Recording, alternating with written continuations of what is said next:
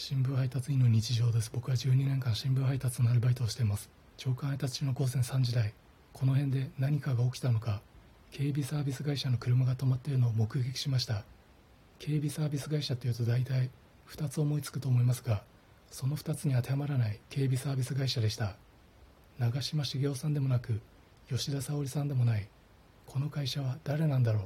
僕が知らないだけで第三勢力の警備サービス会社として有名な会社なのかもしれません。なので私はその場で天空に向かってプレイステーション1と任天堂64が競っている時のセガのポジションかいと叫んでしまいました。